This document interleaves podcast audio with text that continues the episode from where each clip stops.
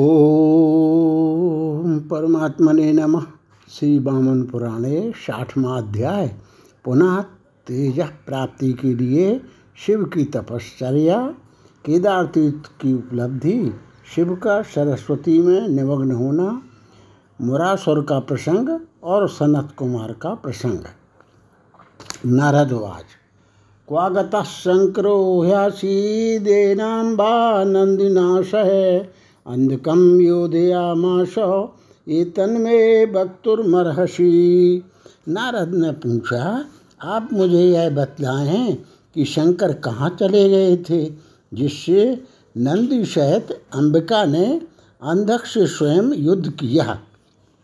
पुलस्तवाच यदा वर्षसहस्रं तु महामोहे स्थितो भवतो तदा प्रवृत्ति निस्तेजा क्षीणवीर्या प्रदृश्यते। पुलस्त जी बोले, वे शंकर जी जिस समय एक हजार वर्ष तक महामोह में पड़ गए थे उस समय से वे तेजहीन एवं शक्तिहीन से दिखाई दे रहे थे। मतिमानों में श्रेष्ठ महेश्वर ने स्वयं अपने अंगों को निस्तेज देखकर तप करने के लिए निश्चय किया। उन व्यापक शंकर ने महाव्रत का निर्णय करने के बाद अंबिका को धैर्य धारण कराया और वे शैल आदि नंदी को उनकी रक्षा के लिए नियुक्त कर पृथ्वी पर विचरण करने लगे। उन्होंने गले में तंत्रानुसार महामुद्रा पहन ली, महासर्पों के कुंडल एवं कंवर में महाशंख की मेखला धारण कर ली। कपालम दक्षिणे हस्ते शब्बे ग्रह्य कमंडुलम एकाह बासी वृक्षे ही शैलशानुन्नदीश्वटन। दाहिने हाथ में कपाल एवं बाएं हाथ में कमंडल लेकर वे वृक्षों के नीचे कभी पड़े रहते, कभी पहाड़ों की चोटियों पर तथा नदियों के तट पर चक्कर लगाते रहते। प्रथम आरंभ में मूल फल खाकर, फिर जल पीकर, उसके बाद वायु पीकर यम नियम का व्रत पालन करने वाले उन्होंने क्रमशः तीनों लोकों में नौ सौ वर्ष व्यतीत किए। उसके बाद उन्होंने हिमालय के ऊपर रमणीय तथा समतल पर्वतीय चट्टान पर आसन लगा लिया और अपने मुख में काष्ठ की बनी गुल्ली डालकर श्वास रोक लिया, कुंभक प्राणायाम कर लिया। उसके बाद शंकर के कपाल को फोड़कर ज्वालामयी वह गुल्ली उनकी जटा के बीच से निकलकर पृथ्वी पर गिर पड़ी। बीटया तो पत पतंत्याद्रीर्दारिता क्षमा शमो भवत जातस्तीर्थ बरा पुण्य केदार इति विश्रुता। उस गुल्ली के गिरने से पर्वत टूट फूट कर पृथ्वी के समान समतल हो गया और वहाँ केदार नाम का प्रसिद्ध तीर्थ बन गया। ब्रह्मन उसके बाद बृहद्वत महादेव ने केदार को पुण्य की वृद्धि करने वाले एवं पाप के विनाश करने वाले और मोक्ष के साधन का वर दिया तथा यह भी वर दिया कि जो संयमी मनुष्य परान्न भोजन को त्याग कर तथा ब्रह्मचर्य व्रत धारण कर तुम्हारा जल पीते हुए यहाँ छः महीने तक निवास करेंगे, उनके हृदय कमल में निश्चय ही मेरे लिंग की सत्ता प्रत्यक्ष प्रकट होगी। न चास्य पाप भीरतिर्भविष्यति कदाचनो पितृणाम अक्षयम श्राद्धम भविष्य भविष्यति न संशया।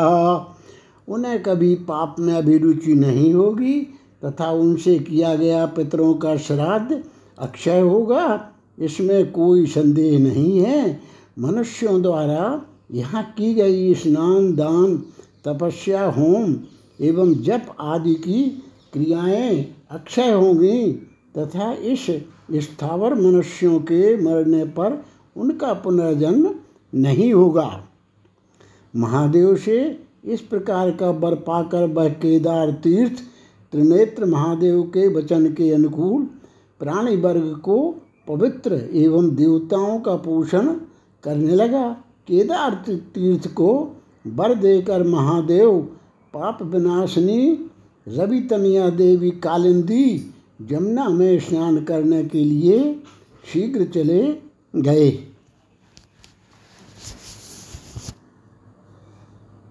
तत्र स्नात्वा शुचिर्भूत्वा जगामाथ सरस्वतीं वृतां तीर्थशतैः पुण्यैः विलक्षजां पापनाशिनीं। वहाँ स्नान करके पवित्र होकर भगवान शंकर सैकड़ों पवित्र तीर्थों से घिरी वृत और प्लक्ष वृक्ष से उत्पन्न पापनाशिनी सरस्वती के निकट गए। उसके बाद वे स्नान करने के लिए उसमें उतरे और अगाध जल में भली भांति स्नान कर द्रुपदा गायत्री का जप करने लगे। कलिप्रिय देवी सरस्वती के जल में शंकर को डुबकी लगाए हुए एक वर्ष से अधिक बीत गया, परंतु भगवान ऊपर नहीं उठे। ब्रह्मन उस समय समुद्रों सहित साधव भुवन काँप भुवन काँपने लगे और ताराओं के साथ नक्षत्र टूट कर टूट टूट कर भूतल पर गिरने लगे। आसनेभ्या प्रचलिता देवा शक्ति पुरोगमा स्वस्त्यस्तु लोकेभ्य इति जपन्त महर्षया। इंद्र प्रमुख हैं, जिनमें ऐसे देवता अपने अपने आसनों से उछक पड़े और महर्षिगण संसार का कल्याण हो इस भावना से जप करने लगे। तत्पश्चात जगत के अशांत हो जाने पर देवगण ब्रह्मा के निकट आए और उन्हें देखकर उन लोगों ने पूछा, ब्रह्मन संसार अशांत होकर क्यों संदेह के झोंके खा रहा है? कमल योनि ब्रह्मा ने उनसे कहा, मैं इसके कारण को नहीं जान पा रहा हूँ, तुम लोग जाओ, इसके लिए चक्र गदाधारी विष्णु का दर्शन करना उचित है। पितामह के इस प्रकार कहने पर इंद्र आदि सभी देवता पितामह को आगे कर मुरारी लोग विष्णु लोक में गए। नारदवाच कोशौ मुरारी देवर्षे देवो यक्षो नु किन्नरः दैत्यो राक्षसो वापी पार्थवो वा तदुच्यताम्। नारद ने पूछा, देवर्षे यह बतलाएं कि ये मुरारी कौन है? ये देवता है या यक्ष, किन्नर या दैत्य, राक्षस या मनुष्य? पुलस्तवाच ये योषौ रजा सत्तमयो गुणवाश्च तमोमय निर्गुण सर्वगो व्यापी मुरार मधुसूदना। पुलस्त जी ने कहा, देवताओं, जो ये मुरारी हैं ये मधु नाम के राक्षस के विनाशकारी हैं। ये सत्वगुण रजोगुण तमोगुण से युक्त हैं, निर्गुण और सगुण हैं और सर्वगामी और सर्वव्यापी हैं। नारदवाच येषौ मुरति ख्याता कश्यपुत्रा स गीयते कथम च नेता संखे विष्णुना तद्वदस्व मे। नारद ने पुलस्त जी से पूछा, आप मुझे यह बतलाएं कि यह मुर नामधारी दानव किसका पुत्र है और लड़ाई के मैदान में भगवान विष्णु ने उसे किस प्रकार मारा? पुलस्तवाच सूर्यतां कथयिष्यामि मुरासुरनिबर्हणं विचित्रमिदमाख्यानं पुण्यं पापप्रणाशनम्। पुलस्त जी बोले, नारद, मुर असुर के विनाश की कथा अद्भुत है। वह पाप का विनाश करने वाली और पवित्र कारिणी है। मैं उसे कहूँगा, तुम सुनो। दनु की कोंख से कश्यप का औरस पुत्र मुर उत्पन्न हुआ। उसने श्रेष्ठ देवों द्वारा संग्राम में दैत्यों को पराजित देखा। उसके बाद मृत्यु से भयभीत होकर उसने बहुत वर्षों तक तपस्या करते हुए व्यापक अजय ब्रह्मा की आराधना की। उसके बाद उसके ऊपर संतुष्ट होकर ब्रह्मा ने कहा, वत्स, वर मांगो। उस दैत्य ने पितामह से यह श्रेष्ठ वर मांगा। यम यम करतले नाहे स्पृशे यम समरे विभो सासा मध्यस्थ संपृष्टस्तमरोपी भरत्वतः।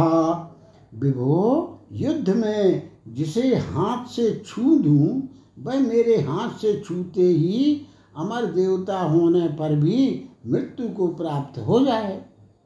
लोक पितामह भगवान ब्रह्मा ने कहा, बहुत ठीक, ऐसा ही होगा। उसके बाद वह महातेजस्वी बलशाली मोर देवगिरी पर जा पहुंचा।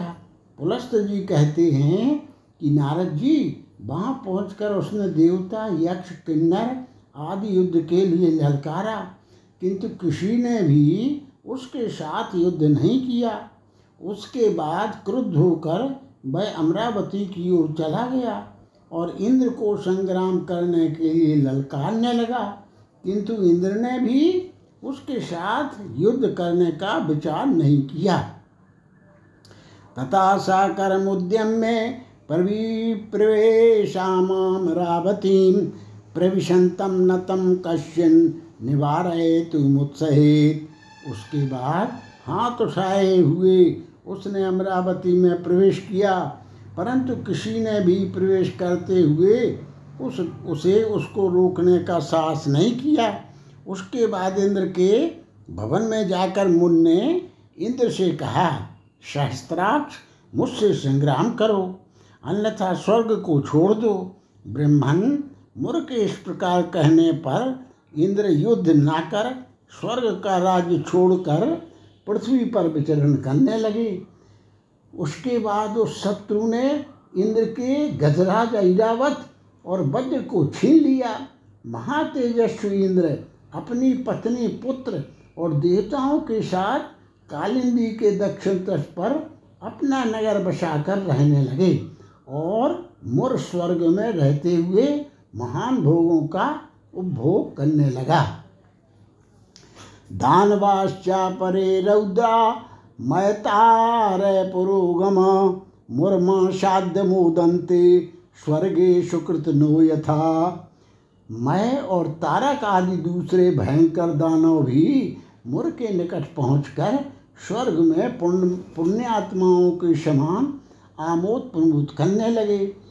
वह महान असुर किसी समय पृथ्वी पर आया और अकेला ही हाथी पर चढ़कर सरयू नदी के तट पर उपस्थित हुआ। उसने सरयू के किनारे सूर्यवंश में उत्पन्न हुए एवं यज्ञ कर्म में दीक्षित रघु नाम के राजा को देखा। उसके पास जाकर उस दैत्य ने कहा, मुझसे संग्राम करो, नहीं तो यज्ञ करना बंद कर दो, तुम देवताओं की पूजा नहीं कर सकते। तमोत्तमः तेजा मित्रा वरुण संभवा प्रोवाच बुद्धिमान ब्रह्मन वशिष्ठस्तं तां तप्तांबर। ब्रह्मन मित्रा वरुण के पुत्र महातेजस्वी बुद्धिमान और तपस्वियों में श्रेष्ठ वशिष्ठ जी ने उस दैत्य के पास जाकर कहा, दैत्य मनुष्यों को जीत लेने से तुम्हें क्या लाभ होगा, जो नहीं जीते गए उनको पराजित करो। यदि तुम चढ़ाई कर प्रहार करना चाहते हो तो उन यमराज का अवरोध करो। महासुर, वे बलशाली हैं, तुम्हारा शासन नहीं मानते, उनको जीत लेने पर समस्त भूतल को पराजित हुआ समझो। वशिष्ठ का यह वचन सुनकर दानव श्रेष्ठ दंड धारण करने वाले धर्मराज को जीतने के लिए चल पड़ा। तमायांतं यमः श्रुत्वा मत्वा बद्धं च संयुगे सा समारुह्य महिषं केशवान्तकमागमत। समेत चाभिवाद्यैनं प्रोवाच मुरचेष्टितं स चाह गच्छ मामद्य प्रेयस्स महासुरम्। उसे आता हुआ सुनकर तथा संग्राम में वह अबद्ध है ऐसा विचार कर भी यमराज महिष पर सवार होकर भगवान केशव के पास चले गए। उनके पास जाकर प्रणाम करने के पश्चात यमराज ने मूर्ख के कृत्यों को बताया। उन्होंने कहा, तुम जाकर अभी उस महासुर को मेरे पास भेज दो। वासुदेव के वचन को सुनकर वे शीघ्र चले आए। इतने में मोर दैत्य उनकी नगरी में आया। उसके आने पर यमराज ने कहा, हे मूर्ख, बतलाओ तुम क्या करना चाहते हो। दानेश्वर, मैं तुम्हारी आज्ञा का पालन करूँगा। मुरु उवाच, यम प्रजा संयमनान् निवृत्तिं कर्तुमर्हसि, नो चेत् तवाद्य क्षिप्त्वाहं मूर्धनं पातये भुवि।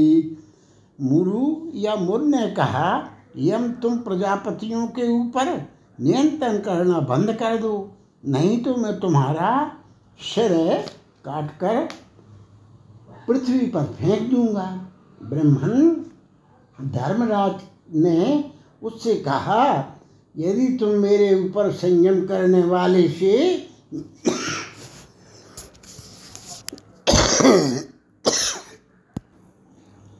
यदि तुम मेरे ऊपर संयम करने वाले से मेरी रक्षा कर सको तो मैं सत्य कहता हूँ कि तुम्हारे वचन का पालन करूँगा। मुर ने उनसे कहा, मुझे बतलाओ तो कि तुम्हारा संयंता शासक कौन है, मैं निस्संदेह उसे पराजित कर रोक दूंगा। यम ने उससे कहा, जो श्वेत द्वीप के निवासी चक्र गदा धारण करने वाले अविनाशी भगवान विष्णु हैं, वे ही मुझे शासित करते हैं। तमाह दैत्यशार्दूला क्वासौ वसति दुर्जया, स्वयं तत्र गमिष्यामि तस्य संयम नोद्यता। दैत्यों में श्रेष्ठ मुर ने यमराज से कहा, यम, वहाँ कहाँ वह कहाँ रहता है जिसे कठिनता से जीता जा सकता है। उसका संयम संयमन करने के लिए मैं तैयार होकर वहाँ स्वयं जाऊँगा। यमराज ने उससे कहा, तुम क्षीर सागर में जाओ, वहाँ लोक स्वामी जगन मूर्ति भगवान विष्णु रहते हैं। मुर ने उनकी बात सुनकर कहा, धर्मराज, मैं केशव के पास जा रहा हूँ, परंतु तुम तब तक मनुष्यों का नियमन मत करना।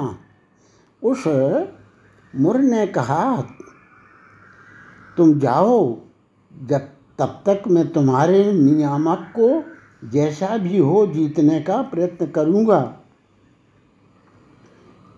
उसके बाद तुम युद्ध करना। इतना कहकर मुरु या मुर दैत्य क्षीर सागर में जा पहुँचा। वहाँ जाकर उसने देखा कि चतुर्भुजाधारी जनार्दन अनंत नाग की शैया पर पड़े हुए हैं। नारदवाच, चतुर्मूर्ति कथम विष्णुरेकएव निगद्यते, सर्वगत्वात् कथमपि अव्यक्तत्वाच्च तद्वद। नारद जी ने पूछा, आप कृपया यह बतलाएं कि विष्णु एक होने पर भी चतुर्मूर्ति क्यों कहे जाते हैं, क्या सर्वगत एवं अव्यक्त होने के कारण तो नहीं कहा जाता, आप उसे कहें। पुलस्तुवाच, अव्यक्त सर्वगोप्यः एकयो महामुने, चतुर्मूर्ते जगन्नाथो यथा ब्रह्मस्तथा शुणु। पुलस्त जी बोले, ब्रह्मन, अव्यक्त एवं सर्वव्यापी होने पर भी वे एक ही हैं, जिस कारण से जगन्नाथ चतुर्मूर्ति कहे जाते हैं उसे बताता हूँ, सुनो। वासुदेव नामक श्रेष्ठ पद तर्क या अनुमान द्वारा अज्ञेय एवं निर्देश किए जाने में अशक्त, शुक्ल, शुद्ध, शांतियुक्त, अव्यक्त, अप्रगट एवं द्वादश पत्रक ओम नमो भगवते वासुदेवाय द्वादशाक्षर मंत्र वाला कहा गया है। नारदवाच, कथम शुक्लम कथम शांतो मप्तर्क मनिंदितम, कान्यस्य द्वादशई भोक्ता पत्रिका तानि मे बद। नारद जी ने पुनः पूछा, किस प्रकार भी शुक्ल, शांत, अप्रतर्क एवं आनंदित हैं, मुझे बतलाइए कि उनके कथित द्वादश पत्रक कौन हैं।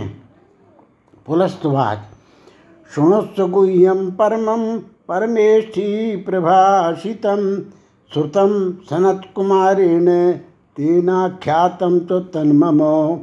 पुलस्त जी बोले, पितामह ब्रह्मा ने जिस परम गुह्य वचन को कहा है उसे सुनिए। सनत कुमार ने उसे सुना था और उन्होंने मुझसे कहा था। नारदवाच कोयम सनत कुमारेति यस्योक्तम ब्रह्मणा स्वयं तवापि तेन गदितम बदमा मनु पूर्वशा। नारद जी ने फिर कहा, इस विषय में स्वयं ब्रह्मा ने जिनसे कहा है वे सनत कुमार कौन हैं और उन्होंने भी आपसे जो कहा है उसे क्रमशः मुझसे कहें। पुलस्तवाच धर्मस्य भार्या हिंसाख्या तस्यां पुत्रचतुष्टयं संजातं मुनिशादूल योगशास्त्र विचारकम्।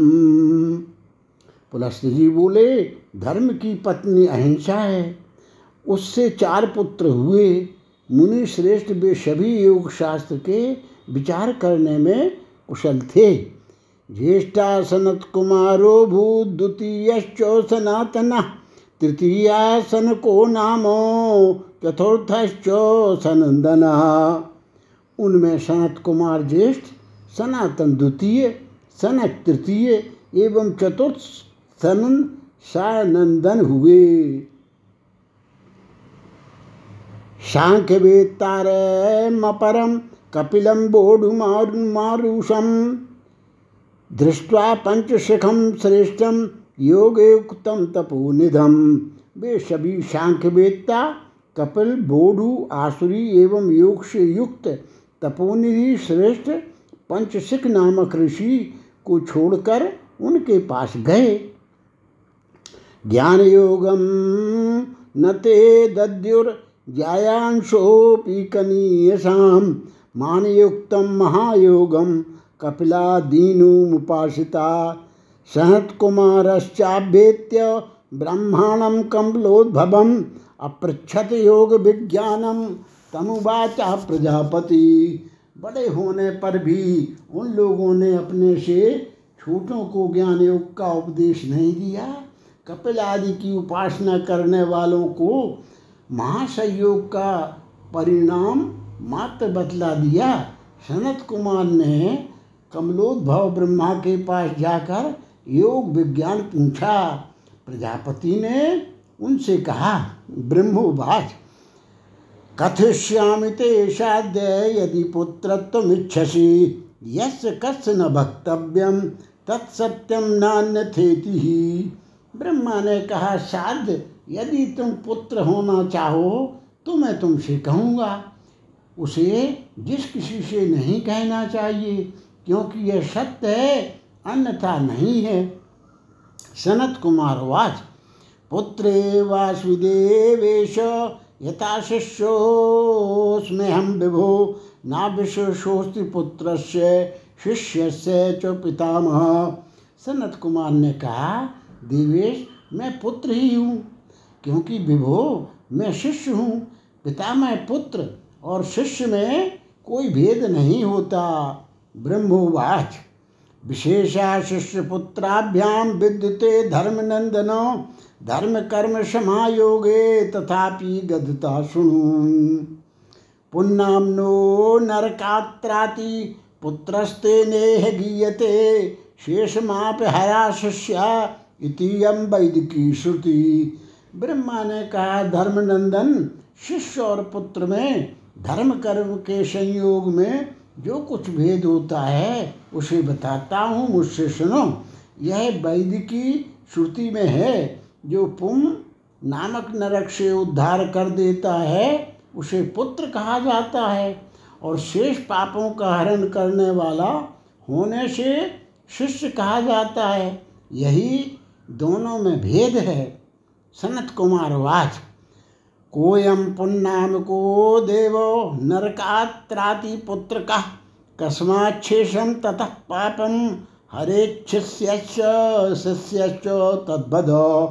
सनत कुमार ने कहा, पूछा, देव वह पुम नामक नरक कौन है जिस नरक से पुत्र रक्षा करता है और शिष्य किससे और शिष्ट पाप का हरण करता है? आप कृपया इन्हें बतलाइए। ब्रह्मोवाच एतत्पुराणं परमं महर्षे योगांगयुक्तं च सदैव यच्च तथैव चोग्रं भयहारिमानवं बदामि ते साधनशामयैनं। ब्रह्मा ने कहा, महर्षि तुमको अत्यंत प्राचीन योगांग से युक्त उग्र भय दूर करने वाली परम पवित्र कथा सुनाता हूँ। हे शाद, तुम इसे सुनो। इत्यार्षे श्रीमद् वामन पुराणे साठवां अध्याय संपूर्णम। इकसठवां अध्याय पुण्यम नरकों का वर्णन, पुत्र शिष्य की विशेषता एवं बारह प्रकार के पुत्रों का वर्णन, सनत कुमार ब्रह्मा का प्रसंग, चतुर्मूर्ति का वर्णन और मुरु का बध। ब्रह्मोवाच परदाराभिगमनम पापीयांसोपसेवनम पारुष्यम सर्वभूतानाम प्रथमम नरकम विस्मृतम। ब्रह्मा ने कहा, परस्त्री से संगत होना, पापियों के साथ रहना और सब प्राणियों के प्रति किसी भी प्राणी के साथ कठोरता का व्यवहार करना पहला नरक कहा गया है। फलस्तेयम महापापम फलहीनम तथाटनम छेदनम वृक्ष जातीनाम द्वितीयम नरकम विस्मृतम। फलों की चोरी, अच्छे उद्देश्य से रहित घूमना, आवारापन एवं वृक्ष आदि वनस्पतियों का काटना घोर पाप तथा दूसरा नरक कहा गया है। भर्ज्यादानम तथा दुष्टम अवध्य बद बंधनम विवादमर्थ हेतुत्थम तृतीयम नरकम स्मृतम। दोषयुक्त एवं वर्जित, ग्रहण न करने योग्य वस्तुओं का लेना, जो बद के योग्य नहीं है उसे मारना अथवा बंधन में डालना, बंदी बनाना और अर्थ धन रुपये पैसे के लिए किसी किया जाने वाला विवाद मुकदमा उठाना तीसरा नरक होता है। भयदम सर्वसत्वानाम भवभूति विनाशनम भ्रंशनम निधर्माणाम चतुर्थम नरकम विस्मृतम। सभी प्राणियों को भय देना, संसार की सार्वजनिक संपत्ति को नष्ट करना तथा अपने नियत धर्म नियमों से विचलित होना चौथे प्रकार का नरक कहा गया है। मारणम मित्र कौटिल्यम मिथ्याभिशपनम चयत मिष्टैकासन मित्युक्तम पंचमम तु निपाचनम। पुनश्चरणादि तांत्रिक अभिचारों से किसी को मारना, मृत्यु जैसा अपार कष्ट देना तथा मित्र के साथ छल छद्म झूठी शपथ और अकेले मधुर पदार्थ खाना पांचवा नरक कहा जाता है।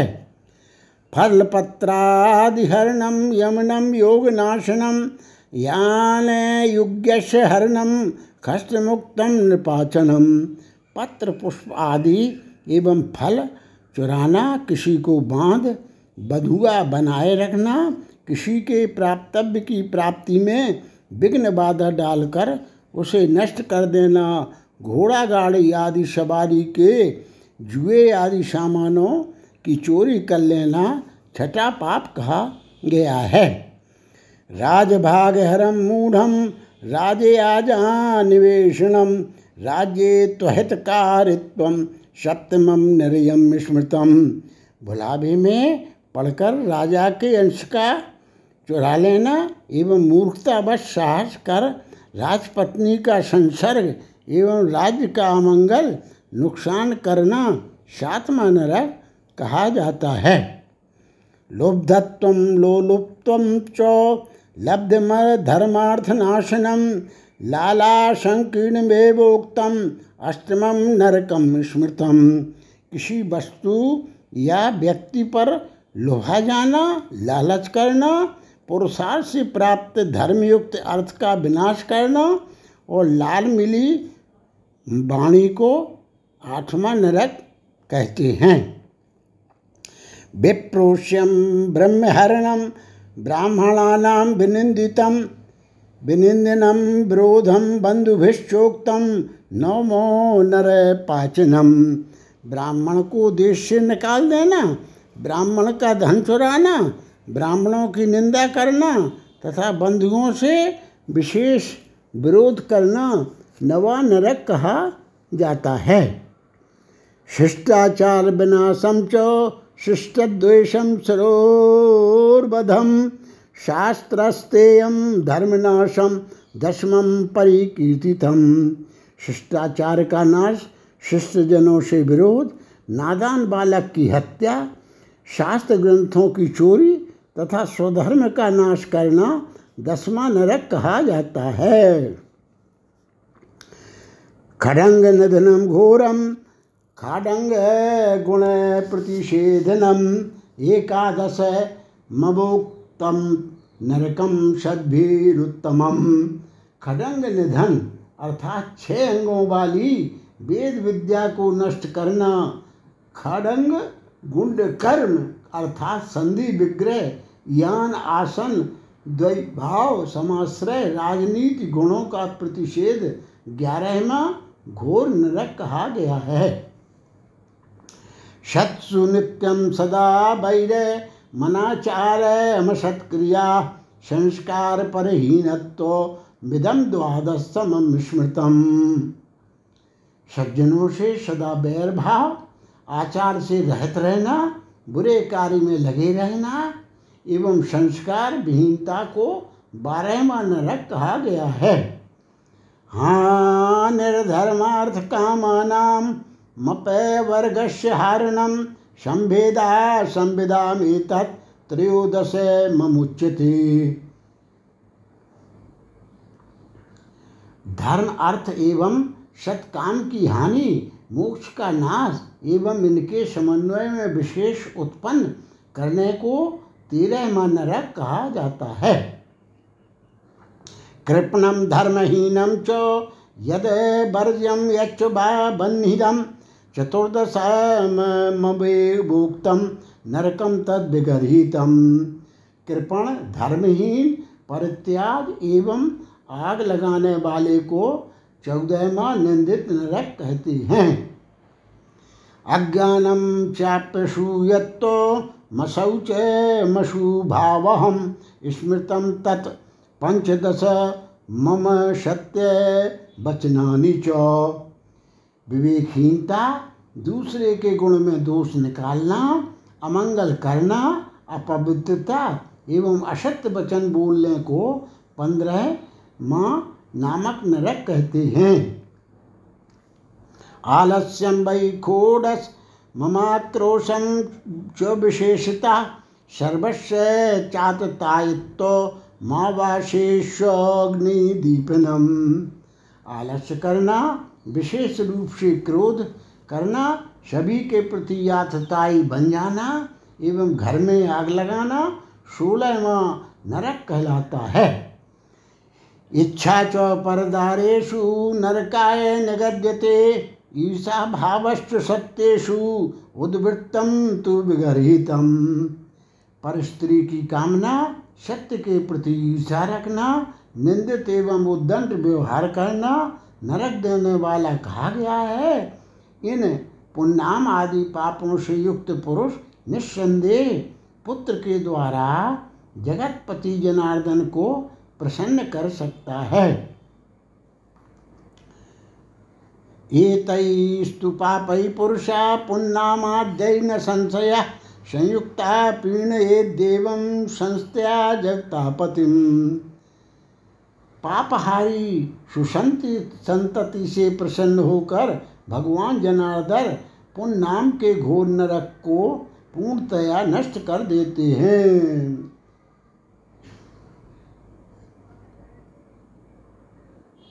एतस्मात् कारणात् साध्या श्रुता पुत्रेति गद्यते अतः परम प्रवक्ष्यामि शेष पापस्य लक्षणम। इसलिए श्रुत को पुत्र कहा जाता है। अब इसके बाद मैं शेष पापों का लक्षण बतलाता हूँ। पापहारी सुसंतति से प्रसन्न होकर भगवान जनार्दन पुण्य नाम के घोर नरक को पूर्णतया नष्ट कर देते हैं। श्राद्ध इसलिए शुद्ध को पुत्र कहा जाता है। अब इसके बाद मैं शेष पापों का लक्षण बतलाता हूँ। दृढ़म देवर्षि भूतानाम मनुष्याणाम विशेषता पितृणाम चौदजश्रेष्ठम सर्ववर्णेषु चैक्यता। दुश्रेष्ठ देवता ऋण, देवऋण, ऋषि ऋण, प्राणियों के ग्रहण, विशेषता मनुष्यों एवं पितरों का ऋण, सभी वर्णों को एक समझना। ओंकार का ओंकारादपि निर्वृत्ति पाप कार्ये कृतश्चयः मत्स्यादश्च महापापो मगम्या गमनम तथा। ये ओंकार के उच्चारण में उपेक्षा भाव रखना, पाप कर्मों का करना, मछली खाना तथा अगम्या स्त्री से संगत होना ये महापाप हैं। घृत तैल आदि का बेचना, चांडाल आदि से दान लेना, अपना दोष छिपाना और दूसरे का दोष प्रकट करना ये घोर पाप हैं। दूसरे का उत्कर्ष देखकर जलना, कड़वी बात बोलना, निर्दय पना, नाम कहने से भी अधर्मजनक ताकिता और तालबादिता, भयंकरता,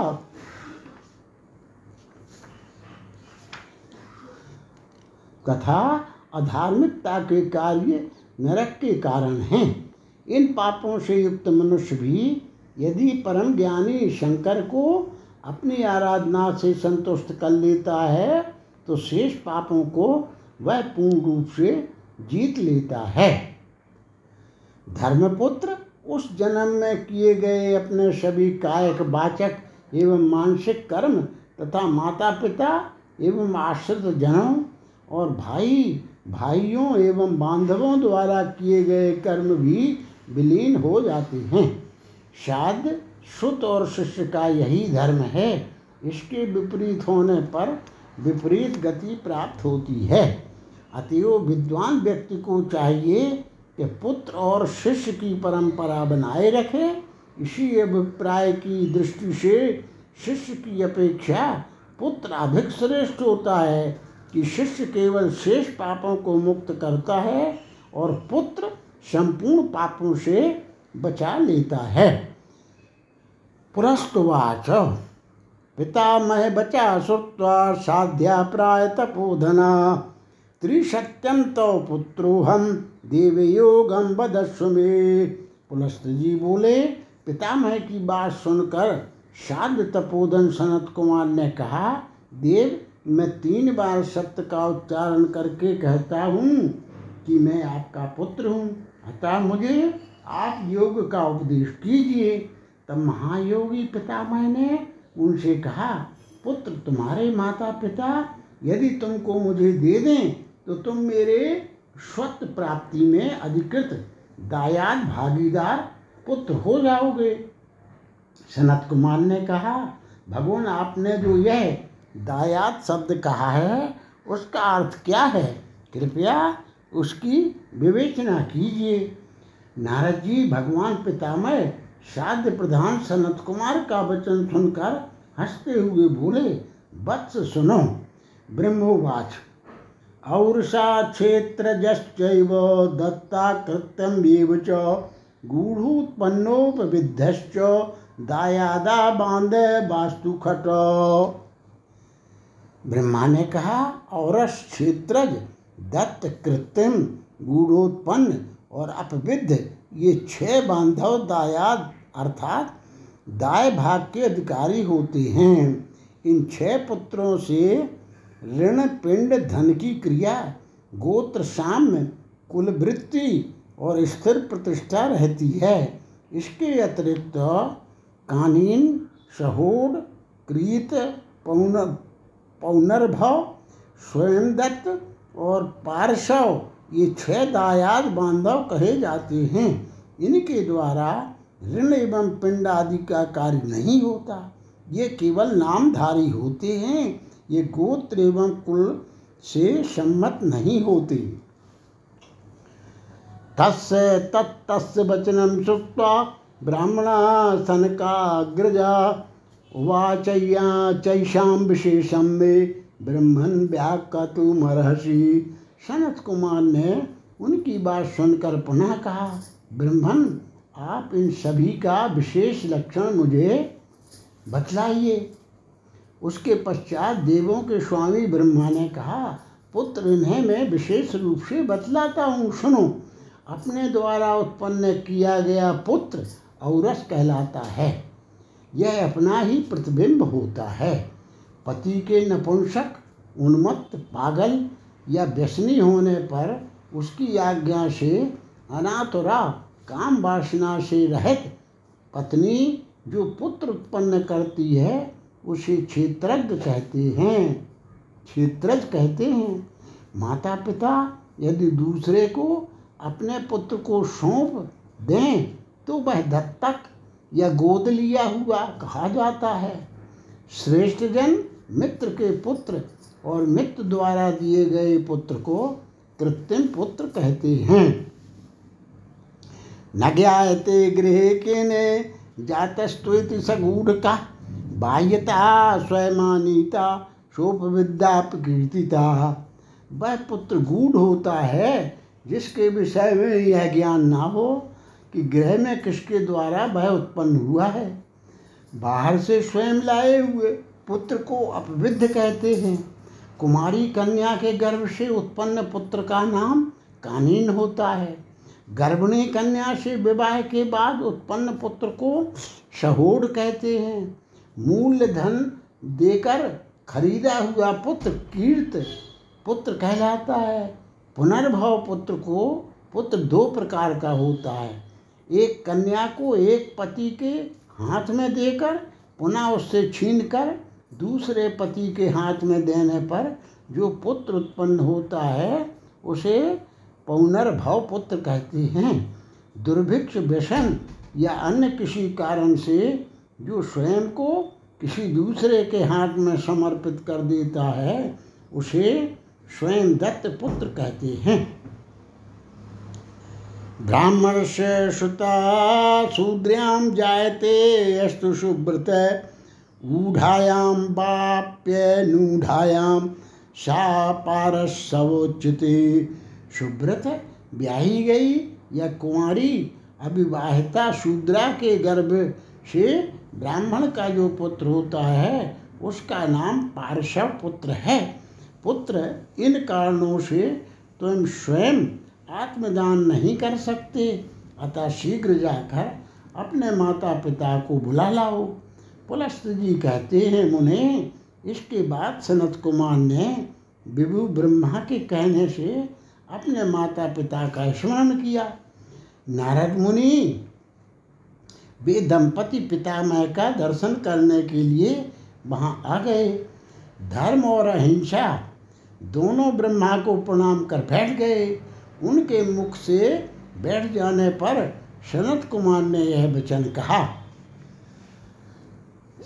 सनत कुमार वाच योगम जिगमिषुस्तातो ब्रह्माणं समचूचुदम् सचोक्तवान माम पुत्रार्थे तस्मात् तुम दातुमर्हसि।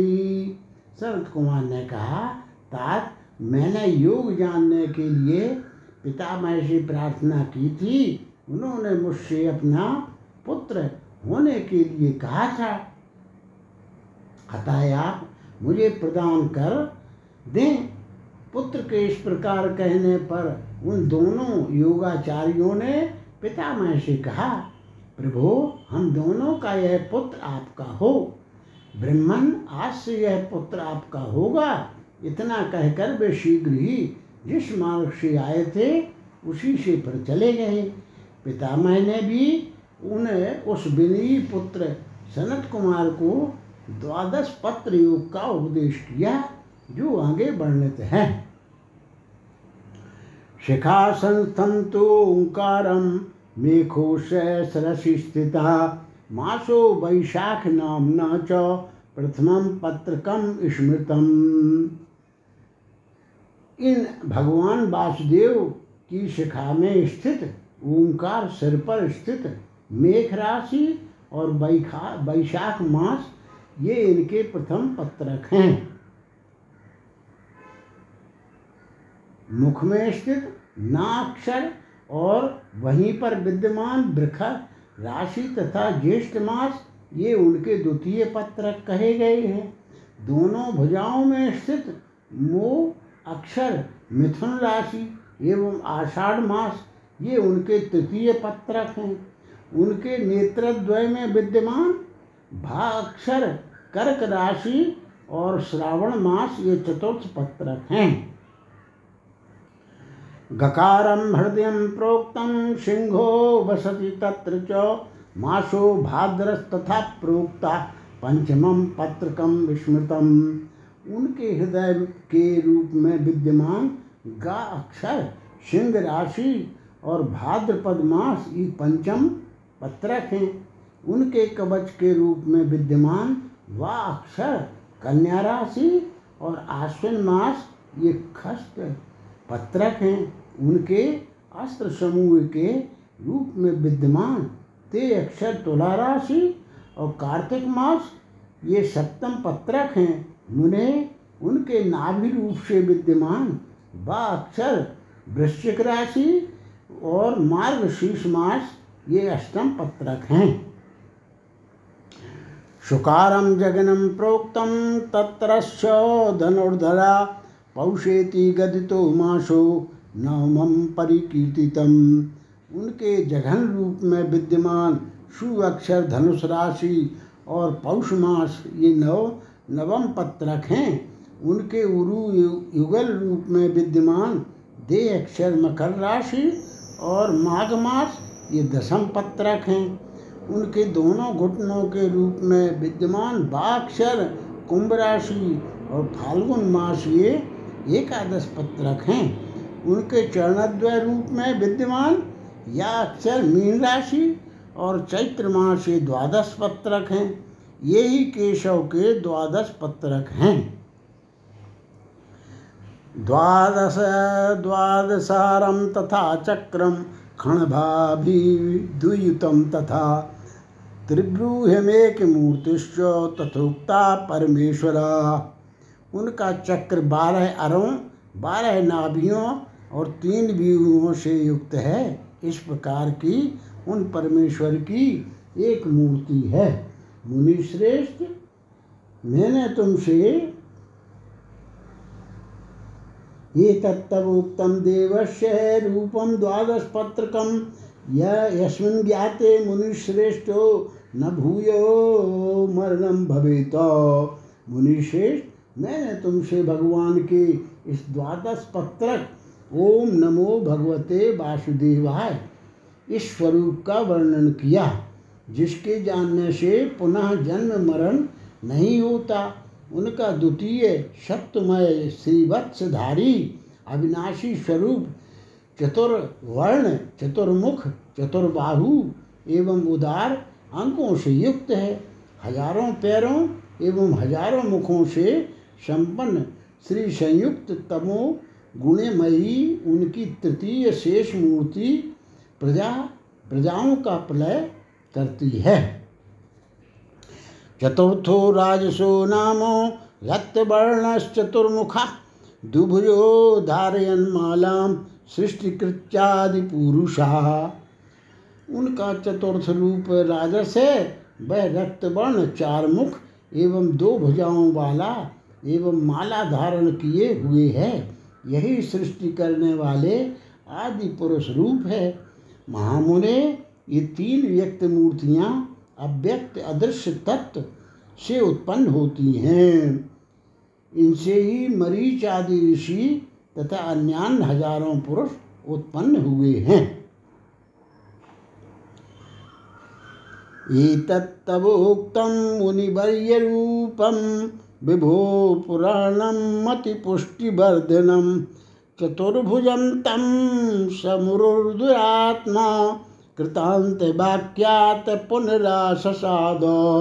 मुनिवर तुम्हारे सामने मैंने विष्णु के अनंत प्राचीन और मति पुष्टिवर्धक रूप का वर्णन किया। अब आगे की कथा सुनिए। दुरात्मा मुरु यमराज के कहने से पुनः उन चतुर्भुज विष्णु के पास गया। मुने मधुसूदन ने आए हुए से पूछा, असुर तुम किस लिए आए हो? उसने कहा, मैं तुम्हारे साथ आज युद्ध करने आया हूँ। असुरारी विष्णु ने फिर उससे कहा, यदि माम यो दुमुपागतोषि तत्कंपते ते हृदयं किमर्थम जुरातुरस्येव मुहुर्मुहुर्वै तन्नाम युत्से स कातरेण। यदि तुम मेरे साथ युद्ध करने के लिए आए हो तो ज्वर से पीड़ित के सदृश तुम्हारा हृदय बारंबार क्यों काँप रहा है? मैं तो कातर के साथ युद्ध नहीं करूँगा। इत्येव मुक्तो मधुसूदनेन मुरोस्तदा स्वे हृदये स्वहस्तम कथम क्व कस्येति मुहुस्तथोक्त्वा निपातयामास विपन्न बुद्धि। मधुसूदन के इस प्रकार कहने पर कैसे, कहाँ, किसका, इस प्रकार बार बार कहते हुए बुद्धिहीन मुरु ने अपने हृदय पर हाथ रखा। इसे देखकर हरि ने आसानी से अत्यंत लाघवता से चक्र निकाला और उस शत्रु के हृदय कमल पर उसे छोड़ दिया, जिससे उसका हृदय विदीर्ण हो गया।